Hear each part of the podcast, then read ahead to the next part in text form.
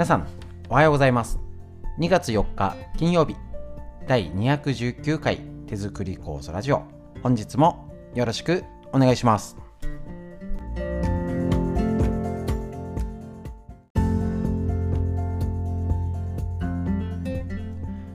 こちら手作り酵素ラジオは埼玉県本庄市にあります芦沢治療院よりお届けしております。こちら私のですね、えっと、母親が手作り酵素を始めて35年ほど経ちまして、えっと、北海道の帯広市にあります十勝金星社川村文夫先生よりご指導をいただきましてで、えっと、こちらですね、えっと、治療院ということで酵素の指導作り方だったりいろんなね体の勉強会っていうのをやってたんですけどもちょっとね今まで通りの人を集めるっていうのがね前みたいにお食事でワイワイしたいんですけどね。もうきおそらく春の酵素はねあのーえーと、食事はね一緒に食べれないですけどね。少しでもあって、えーと、いろいろ近況報告とかねお話できたらと思います。距離は保って。ということでよろしくお願いします。本日こちら手作り酵素のラジオは今酵素を作っている方ね、作り方は直接代理店や、えっと、金銭者の方に問い合わせてください。で今持ってる方が、えっと手作り構想活用できる体作りこのためのラジオを配信しております。で、ね、あのー、コロナのバカ野郎って思うんですけれども、えーと、逆にね、本庄まで来なくても、こういう、えーと、少しでもためになる情報が共有できる。これがオンラインの良さだと思いますので、ぜひこのラジオ、耳から聞いて勉強してみてください。ということで、えっ、ー、と、今日のラジオ、よろしくお願いします。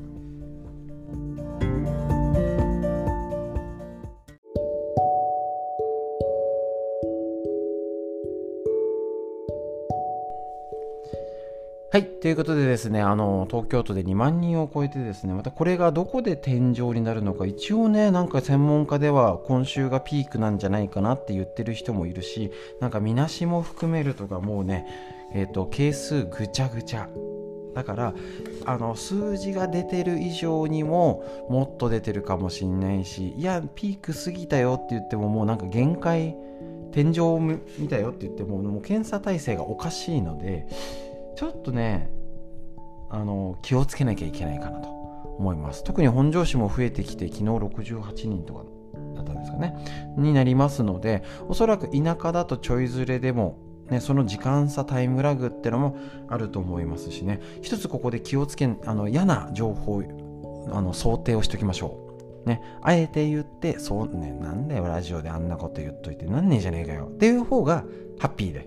ね。ですけどただ備えとくには大事、えーと、これだけ日本が増えて今までにない感染が増えてでまた田舎でも増えてだいぶもう多分10万人は超えねあの日本全国で1日10万人は超えてくる、ね、海外から見たら今までがそうだったわけで。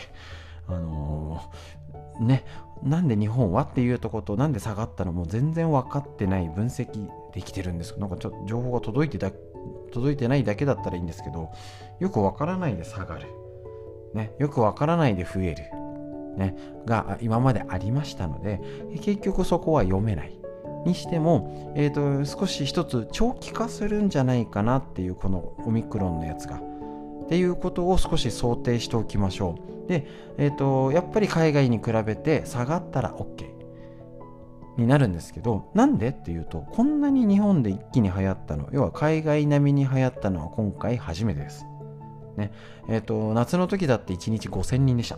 で今2万人ですよね。単純に4倍増えてる。っていうと4倍あのオミクロンウイルスがいるってことですね。で身近になる方も増えてきたですね。そうすると何が起こるかっていうと国内での変異があるんですよね。そうなんですよ。ただ流行して下がったねっていうのがあの日本の国内でも前あったんですよね。だけど大した変異じゃなく終わったんですけど、えーと、要は今のウイルス株がいっぱいはびこれていっぱいいてよーしえ、ー、とたあのエンエンジョイライフみたいなねことをしてると変異が起きるんですよ。どんどん子孫残して増やしてるわけですよね。コピーの、えーと、ズレがあったりとかして変異が日本国内で起きるかもしれないしもちろん海外からのがね、ステルスオミクロンってまた横文字にして嫌になっちゃいますよね。そういうのがまた入ってきてさらなる感染があるかもしれないので一つ、ね、予想としたら海外みたいにポーンって上がってポーンって下がっちゃう、ね、あの一気に感染したら普通は波は一気に下がるのでちゃんちゃん2月の末にはあすごい減ったね。ってだいぶ減ってきたねってなるのをまず願う一つ。とこのまんまなんか高い状態を維持してなんかよくわからない状態で毎日1万2万ずっと出続けているよねっていう状態になる。こと。かなりこのオミクロンの株でだいぶ広がることも一つ、えーと、いい点もあるしそういう変異が起きやすい長期化する、ね、まだ、えーと、寒さがねあったかくなる時期だったらよかったかもしれないんですけどちょっとねあったかくはなりつつ乾燥がしてっていうとに今月まだ怪しいですよね。そうすると3月いっぱいぐらいだったり波の下は4月に食い込むんじゃないかっていうことも十分予想しながら行きましょう。今までで言ったらね3月中ぐらいまで要はん？ゴールデンウィークってことはなかったですもんね。2月3月ややっぱそこそこいたよねって時もあったんですよ。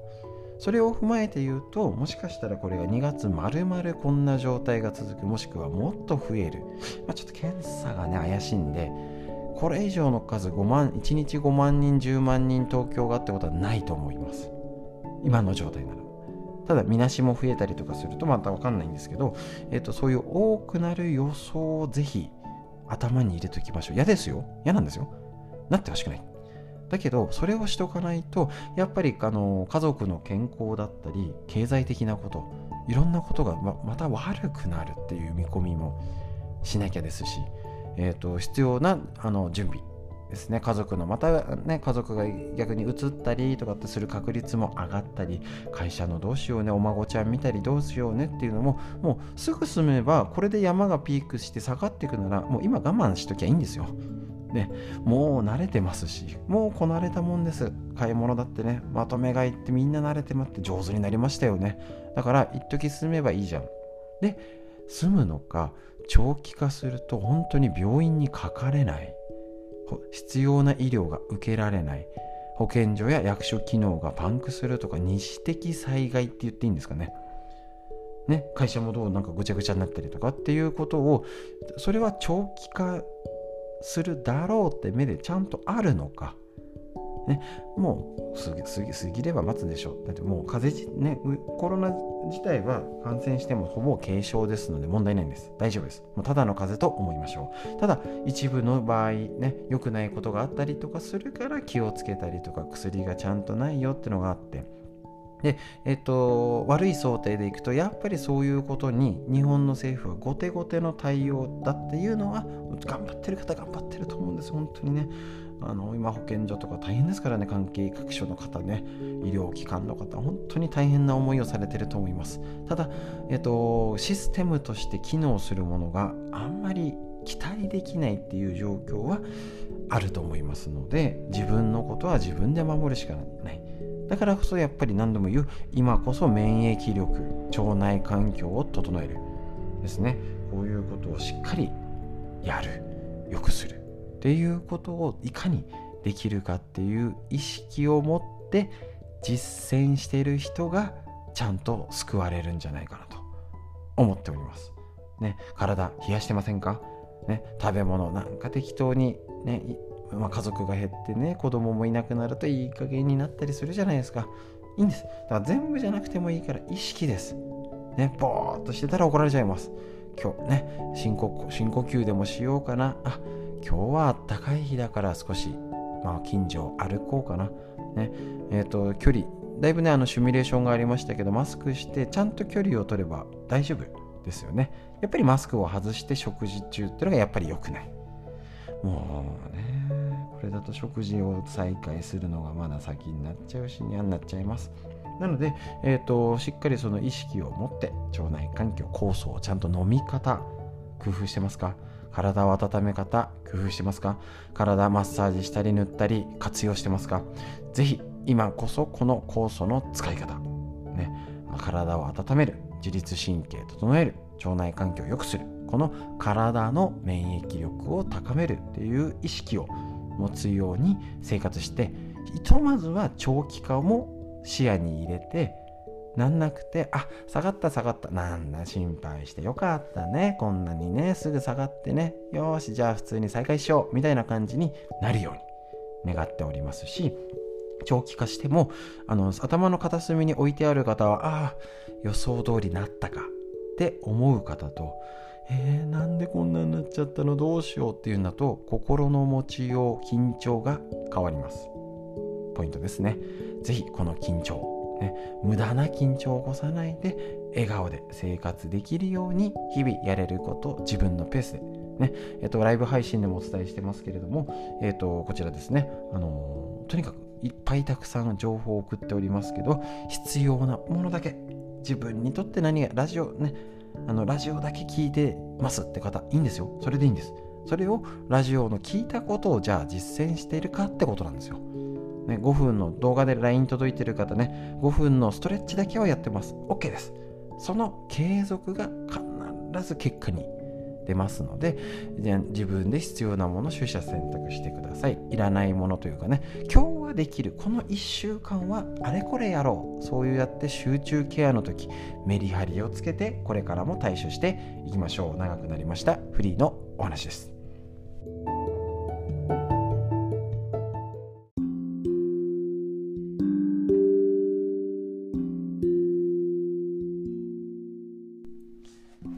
い、て脳にいいこと。ついすいません。もうコロナの方が心配だとつい長くなってしまう。はい、こちら、認知症予防の第一人者が教える脳にいいこと辞典。本当に聞くことだけを集めましたという白沢拓司先生のこちら脳にいいこと辞典正当者こちらよりね脳の実践方法もうあれやこれやれや理屈はいいんでもう今日できる実践これを確認していきましょう。前回ね今食事編やっておりまして油を上手に使おうってのをやりました。どうでしょうかこちら。油の種類を知って食事に生かす。ぜひやってみましょう。油を上手に取り入れるには脂肪酸と油について知ることが必要です。大まかに分類するとこんな感じ。ちょっと難しそうな言葉が出てきてもスルーしましょう。大丈夫です。飽和脂肪酸なんてのもありましたよね。不飽和脂肪酸。構造の違いによってっていう状態ですね。適当でいいです。ね、脂身、固形なものって感じでいいですよ。はい。えっ、と、飽和脂肪酸は短鎖、中鎖、長鎖の3つに分かれます。短鎖脂肪酸と長鎖脂肪酸は動脈硬化のリスクを高めるので、これらを多く含むバターや肉の脂身、動物性油は取らないんじゃない。取りすぎないことが大切です。肉を食べるときは脂身が少ないヒレなどを選ぶといいでしょう。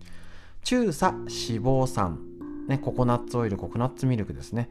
これは、えっ、ー、と、認知症の予防や改善に効果があるなんてことが分かってきた成分ですね。脳にはいいってことです。で、これが、えっ、ー、と、調査脂肪酸、ね、動脈硬化が高めるとかですね。牛豚の油気をつけて、肉の油は気をつけましょう。だけど肉のお肉は取った方がいいよねっていうことですね。不飽和脂肪酸って方やつ。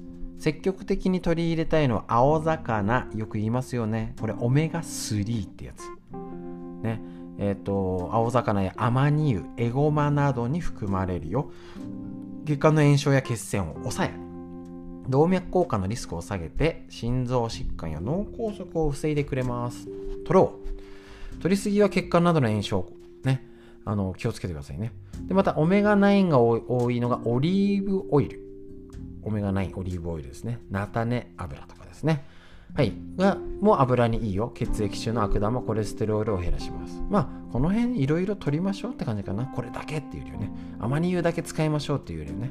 だから、青魚も取りながらオリーブオイルで調理するみたいなのがやりやすいと思います。ね。オメガ6は体に必要ですが、ね、サラダ油、コーン油、大豆油、ごま油、紅花油などは必要ですが、取りすぎると血管の炎症を起こすよ。で、最も避けたいのが心臓病や認知症のリスクを高めるとされるトランス脂肪酸。これはマーガリンですね。市販のスナック菓子に使われているショートニング。マーガリンとか使わないようにスナック菓子も減らしましょうって言うんですけど、子育てしてて無理。ですね。だから食べないのは無理だから減らすのはできると思います。いろいろおやつだってねあのー、まあ、昔どうなんですかね。俺なんかおばあちゃんの生活だったんで芋があのおかおかずだおやつだったりね。昔しましたね。里芋とかね。芋とかがねもういつの時代だった話ですけどね。あのおやつにちょっとねあのこういうのを使わない料理っていうのもなんかあると思うんですよね。そっかお菓子お菓子はしょうがないけど他よくねあの例えばえっ、ー、と仰天チェンジとかでダイエットの番組でやっててあのちょっとね耳が痛い方あえて言わせていただきます私の世代からえーと、子育て世代から言わせていただくと,、えーと、3もう大体3人に1人か2人もう半分以上の確率で小さい頃太っちゃった原因はおじいちゃんおばあちゃんがお菓子とかあげすぎてるんですね。なんでしょうね。うちのおばあちゃんもそうでしたあのお腹すかしちゃかわいそうっていうか昔の時代は満足に食べることが幸せだったんですよね。その価値観と今の子供の価値観は違います。申し訳ないです。ね、その気持ちはありがたいんですけど大体おじいちゃんおばあちゃんが甘やかしてお菓子これ食べなあれあげなこれ食べなお腹空いてないかでブクブク太っちゃったケース。半分以上あるんじゃないですか。もうお決まりパターンってなってます。もうおデブちゃん街道の、えっと、一つの王道となるのが甘やかしおじいちゃんおばあちゃんです。たまにしか会えないんだったらいいですよ。だけど普段見てるよとか結構近くで見てる方気をつけてください。で逆に例えばあのー、ね子育て世代ってなかなかいい油って買えなかったりするんですよ。だから例えばお土産とかちょっとこれ使ってみてにかえって油をあげるっていいかもしれないですね。そういうプレゼントだとねだってまあ下手なもんあげたって喜ばないですからね。いっぱい何でもあるんで是非工夫して油取り方考えてみましょう。脳のためです。以上です。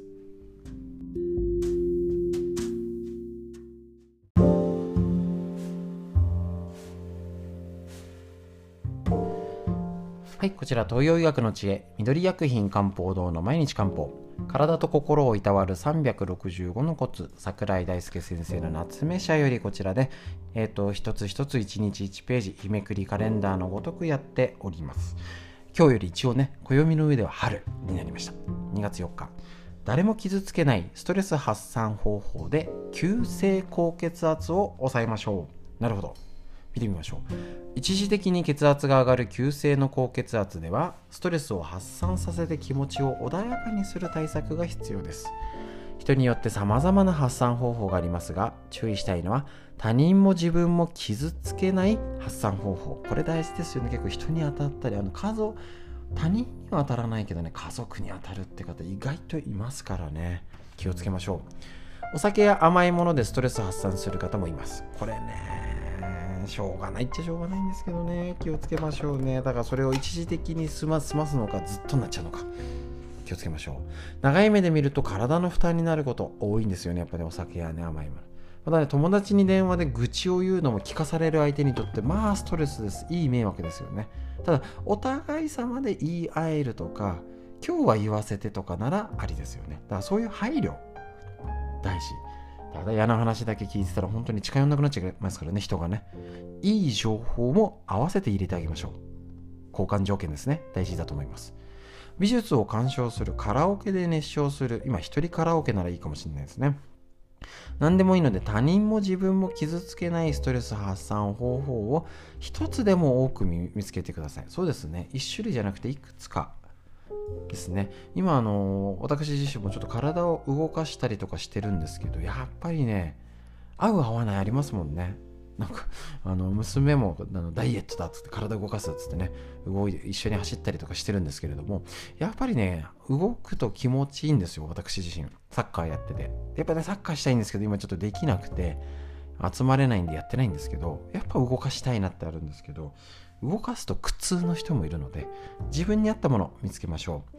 食事面では体内の熱を冷ましてストレスを発散させる食材、ほう、トマト、キュウリ、ゴーヤ、セロリ、もやし、スイカ、春雨、緑茶、夏のものが多いですね。ちょっと今って取れません。柑橘類あのローズやミント香りのハーブ類はいいかもしれませんね。そういうので香りで楽しむとかあと好きなんか音楽リラックス音楽。今あの YouTube とかで自律神経を整える音楽。これをちょっとねあの食事中に聞食事中、うん、リリラックスする時に聞いたり。何しろただテレビをずっとついてるじゃない方がいいと思います。ね。もうなんか大体同じようなのだらだらやってますしもう一度情報としたらねもう今日何人とかねこうでしたのニュースが聞きりゃいいんで。ついついダラダラやってるな。らなんかね昔のね寅さんの映画見るとか美空ひばりさんの音楽聴くとかなんかそういう昔の曲とかああよかったな。今ねそういう歌の番組ないのでぜひそういうのを聞いてリラックスする時間増やしていきましょう。今日の豊医学の知恵以上です。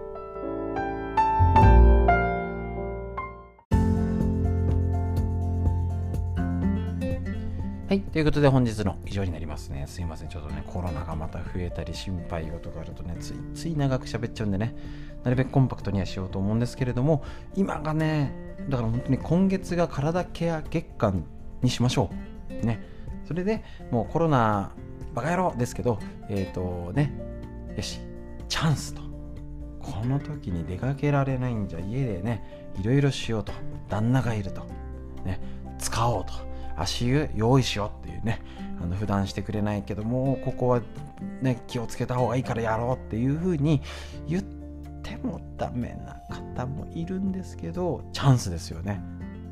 もうこういうねことを体で家でしようっていうのも当たり前にしなきゃいけないですしね。気をつけなきゃ家にいるんだしだったりね。あのぜひぜひそういう時間がある。このね時間ができたのをどう有効活用するのかはあなた次第です。ね。生かすも殺すも。ね。どうなんかテレビ見てダラダラも過ごしちゃいますけどね。いいんです。だから無理なくやれる範囲でね、あのたくさん情報を送ってますので自分の必要なものだけをきっちり続けてあとは笑顔でやれることやったら楽しく過ごすだけです。はい空を見上げて今日の空上を見上げていきましょう。息吸って。吐いて。深呼吸だけでも自律神経整いますからね。息吸って。吐いて。素敵な一日が始まりました。皆さんにとってより良い一日またより良い週末になりますように。本日も最後までありがとうございました。